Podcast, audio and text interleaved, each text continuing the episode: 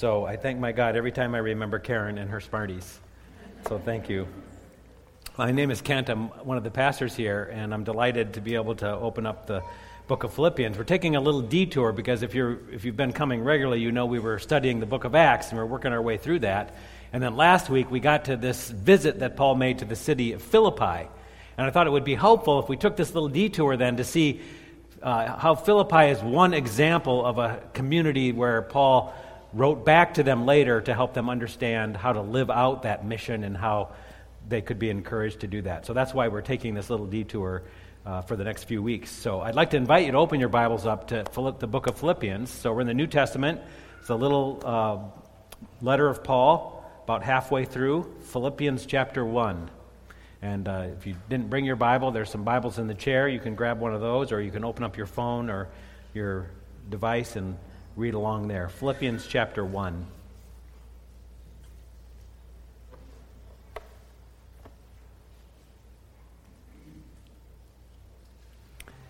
And I'm actually starting right at the beginning Philippians 1 1. Paul and Timothy, servants of Christ Jesus.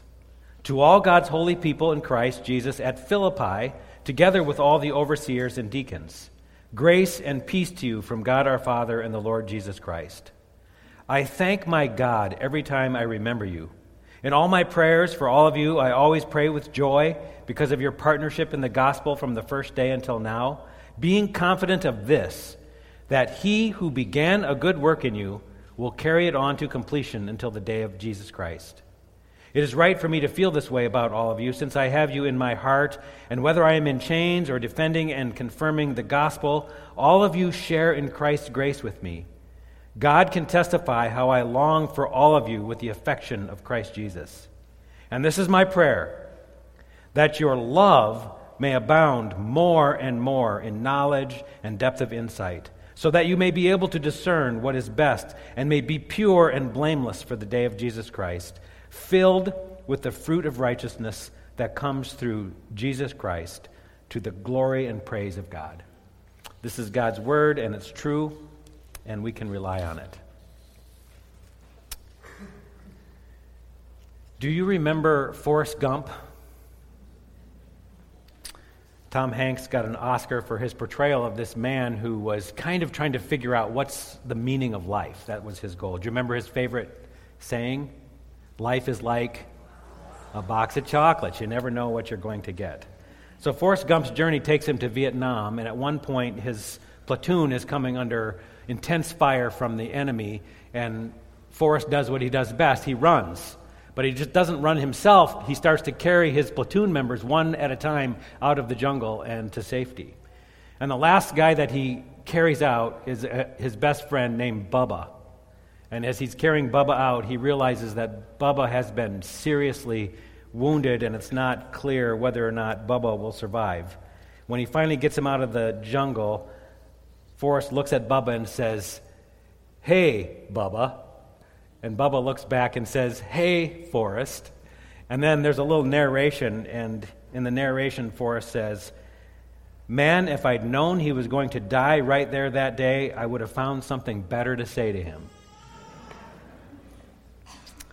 If you knew that you were having last words with someone that you really loved, would you think of something really significant to say to them? If you knew it was the last time you had to talk to them. As I was reading through the book of Philippians this week, it seemed to me that Paul might have had that frame of mind while he was writing. He's writing to these people while he's in prison, and he's not sure what the outcome of that is going to be. And he's got these people in Philippi who were really dearly loved people to him. His affection for these people comes out over and over again. And as I was reading these words, it seems like, yeah, this might be the kind of thing you would say if it was your last chance to talk to some people that you loved a lot. He, his words are really rich and loaded with kind of a vision for what it would be like to live the good life. What is life in Christ like? And how do we live that out? Even Paul's opening comments, which we might be tempted to skip over because, you know, the beginning of the book of Philippians, his comments are very similar to the other letters that he wrote. They're kind of a standard greetings to you, and I'm starting to write to you these words. But even these words start to describe Paul's vision for what it is like to live that good life. What is it like if we were going to follow Jesus with passion and let that shape us? He talks about a life that is worthy, a life that is lived to the fullest, a life that is flourishing, the good life.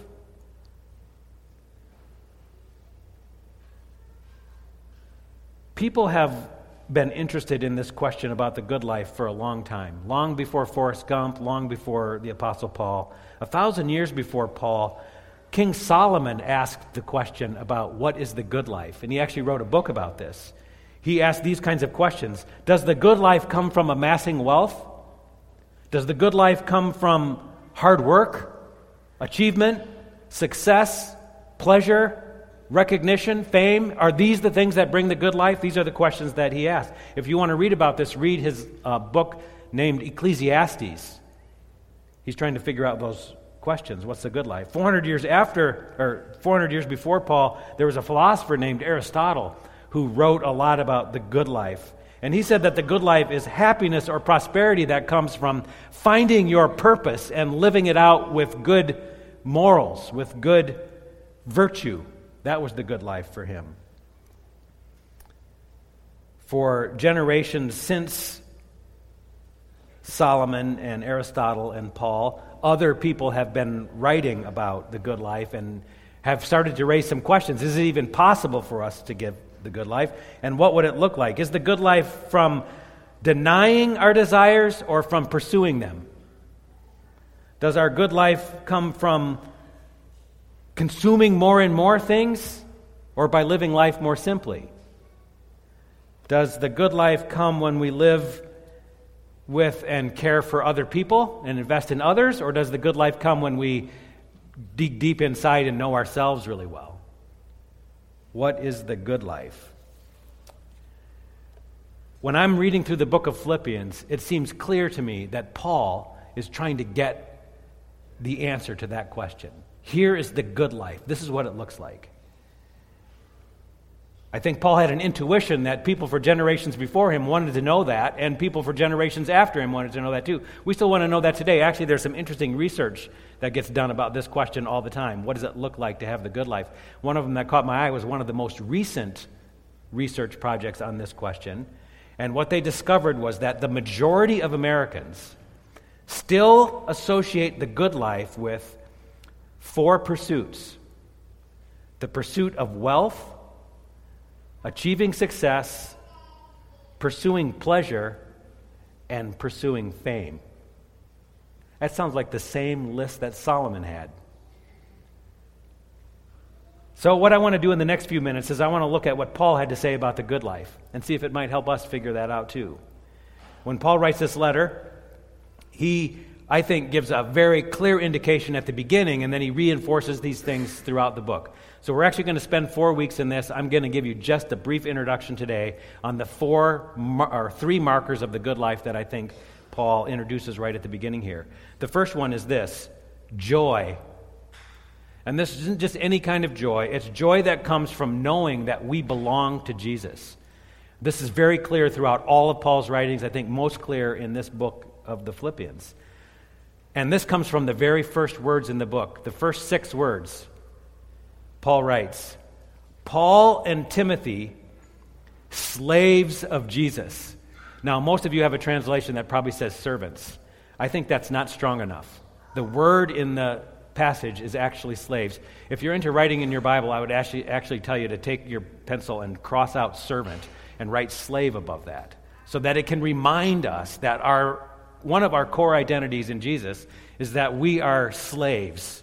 And we should remember that, which might seem kind of odd because we don't usually like to think of being a slave.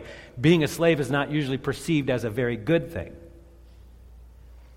One of my favorite stories about my nephew Ryan has to do with some time when he was helping his dad Mark on some project, and it involved loading stuff into a wheelbarrow. I didn't remember if it was dirt or rock or what was it rock. He was loading rock into a wheelbarrow, and he did not want to help his dad with this job.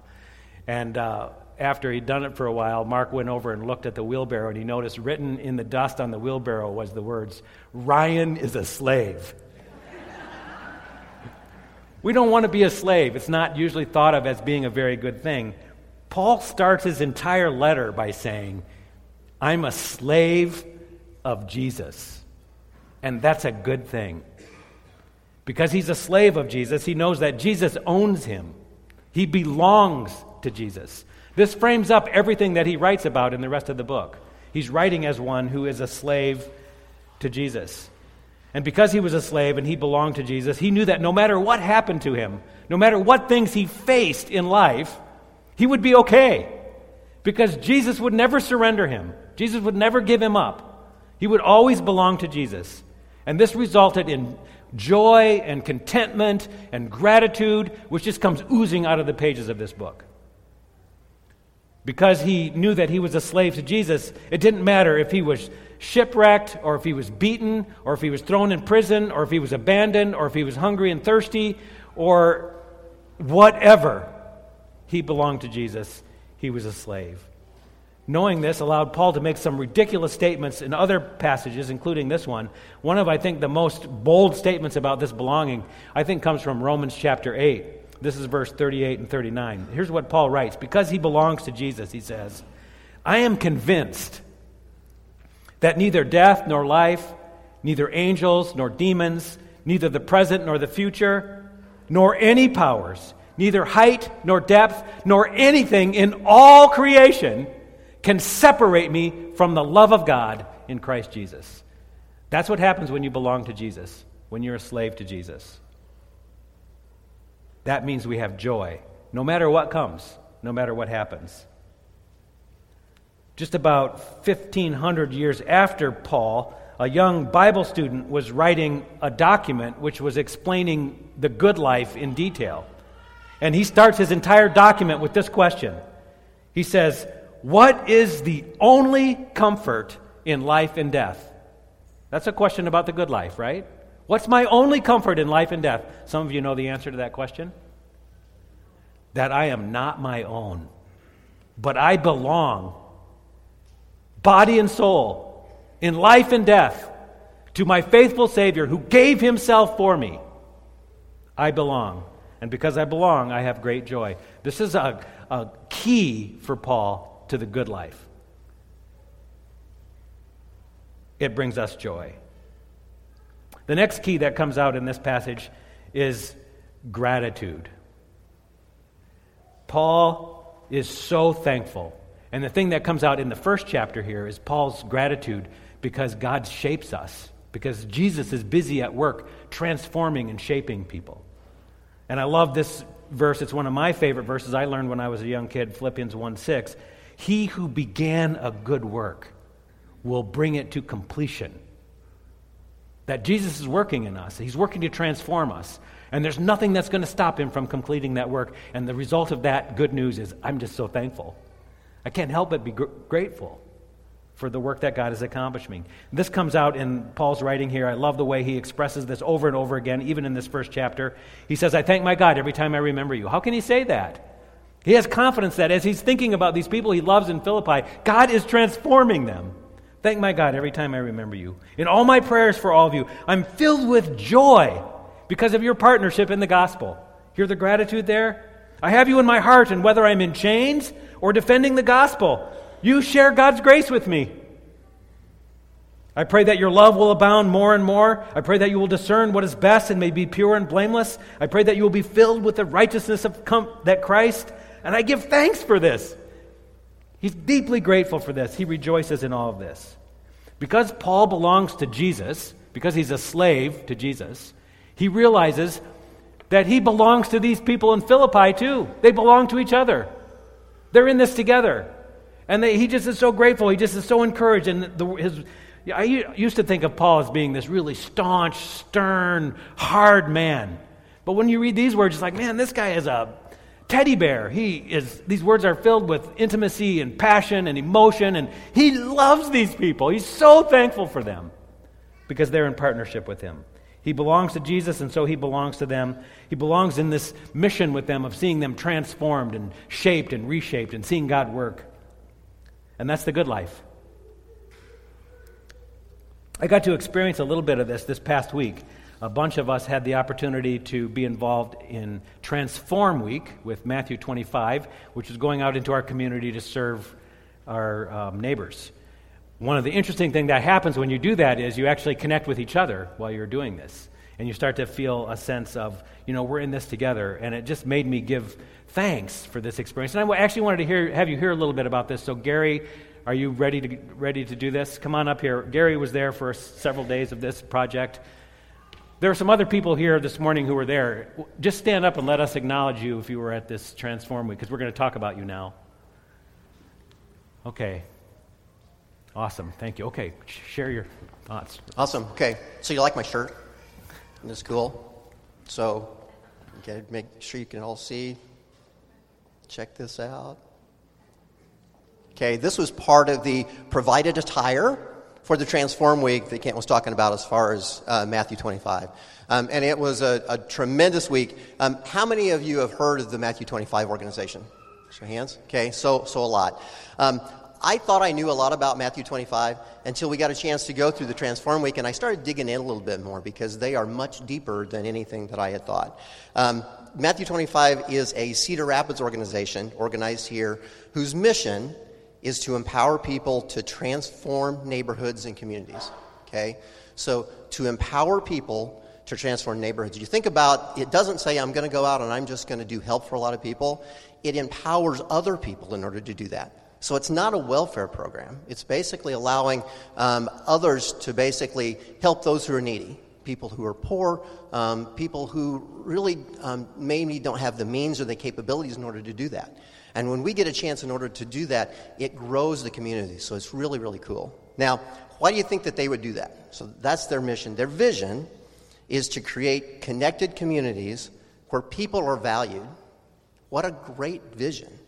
Where families have access to affordable housing, that's really good, to healthy food, and where youth have access to a good education.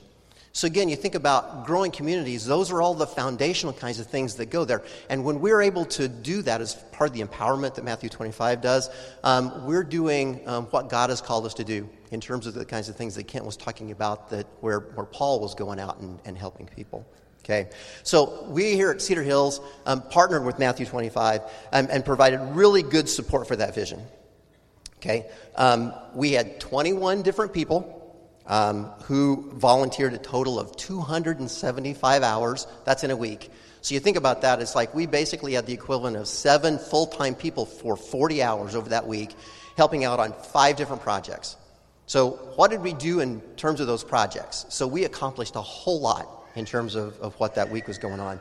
Um, we uh, helped to re roof um, a house. We re roofed um, porches. We rebuilt porches. We rebuilt roofs over porches. Um, we ripped out toilets. We put in toilets. We ripped out floors. We put in floors. We did painting. Um, we provided water and food to the folks that were doing some of the uh, some of the work and some of the sites. It was hot last week. Let me tell you, the end of the week, guys, it was really hot. I know that there were a lot more people who wanted to be a part of, of the week, um, but again, for those of us who were able to do that, it's like we were truly blessed. You know, besides just the work that we accomplished, we also had the opportunity um, to eat with each other so we, we sat down and we shared meals. We were able to pray with each other. We always started in prayer. We had our prayer during uh, the meals that we had. We got a chance to reach out to the families that we were helping and talk with them as well. If you think about, we really acted like a big extended family, not just with each other here in our community, but with the, the folks from the other organizations that came and helped out, and also with the families whose homes were being, being improved. Okay? Um, Matthew 25 gets its name from the book of Matthew, chapter 25, and it starts out like this The kingdom of heaven is like, and then it goes on to talk about three parables how regular people use their talents, some wisely and some not so wisely, to demonstrate either how the kingdom of heaven will be, there's the sheep, or how the kingdom of heaven won't be. There's the goats. And for me, um, I really believe that this past week was a great example of how the kingdom of heaven is here on earth, but also how it will be with our Cedar Hills family, um, working together with other organizations around Cedar Rapids, helping our Cedar Rapids community in the everyday things of life. Just the practical outreach of God's love to people who truly are in need and don't know how to get some help. Okay? That sounds an awful lot like the gospel communities that we've been preaching and teaching and discussing over the past year. And I am really excited uh, to continue on that journey to see where God is going to take us in terms of our ministries and how He's going to grow our gospel communities. So that was the week to me. Thank you.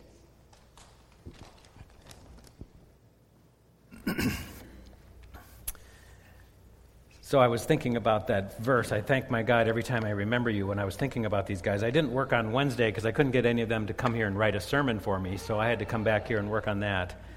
And I was thinking, I, I, I thank my God every time I remember Dave Hanson. That guy has a laugh that will go throughout the entire neighborhood. Doesn't matter where he's at on the, in the house or out of the house, we could hear Dave laugh. And I thank my God for him and his generosity in bringing bottled water and Gatorade and all that stuff for us. I thank my God for these uh, women who came not knowing what they were going to do uh, Joyce and um, Susan and um, Ina and Nancy. There was a bunch of, and the, the work was dirty and hard. They didn't know exactly what they were going to do. And I thank my God every time I think of you, willing to take on whatever. And then they're the ones who came around with the uh, ice cream bars. Those were a wonderful treat when we were sitting up on a hot roof. I thank my God when I think about these guys who came and servant hearted Gary and Skip and um, Scott, bringing your sons and lugging those railroad ties into that dumpster, dirty, hard, heavy, hot work. I thank my God when I think of these guys and their hard work. Thank God when I think of George and, and Larry and Jack and their expertise, their willingness to, to figure out the complicated pieces of these jobs and uh, and stay at it long after everyone else was kind of ready to wrap up. I thank my God every time I think of Wayne and his project management and his patience to answer a hundred questions of people wanting to know what should I do now? And what can I do next? And how do I do this? And his tireless well I won't say tireless because I heard about naps that came after everybody went home. So I thank my God when I think of these people who were dedicated to serving our community and serving each other. And with great gratitude, I think one of the expressions I heard more often this week than any other was I'm just grateful. I'm grateful for what I have. I'm grateful for what I'm able to do. I'm grateful for what I'm able to contribute.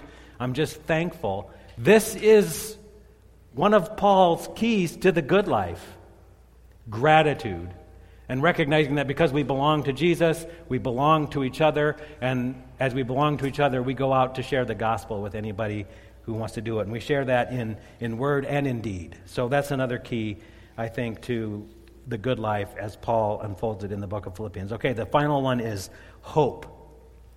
Paul says the good life is hope. And the, the hope comes from the reality that Jesus gives life and this comes from some of the paragraphs we didn't read in chapter 1. I invite you to go back and reread those. But it's summarized in verse 21 when Paul says, For me to live is Christ, but to die is gain. Paul has hope because his life is in Christ. And whether he's living and continuing to serve, or whether he is dead and gone and spending eternity with God, he's, he's hopeful. And he shares this hope with everyone who's there. This hope shapes the community. And he, time and time again, tells these people he loves in Philippi to have hope because God is at work and God is going to continue his good work, and nothing is going to stop him to uh, ever stop him from completing that good work. And that's the reason why we have hope. Hard times come, and Paul had a lot of hard times. He faced some really difficult situations, but he never lost hope. He didn't lose hope because God loved him. He belonged to Jesus. He didn't lose hope because he belonged to a great community that was being shaped and formed by Jesus. And he didn't lose hope because he knew whether or not in life or in death he belonged to Jesus and nothing was ever going to change that. That is the good life. And today it works out great for us because one of the best ways I can think of to illustrate the good life is to come to this table. We call it the Lord's table, we call it communion. Uh, many traditions call it Eucharist. You know what Eucharist means? Give thanks. We come to this table, it's a table of gratitude. What happens when we come to this table is we, re- we remember, first of all, that Jesus gave his life for us. He died on the cross. He, his body was broken and his blood was shed for us. And as we remember what Christ has done for us, what's our response? Give thanks. We give thanks.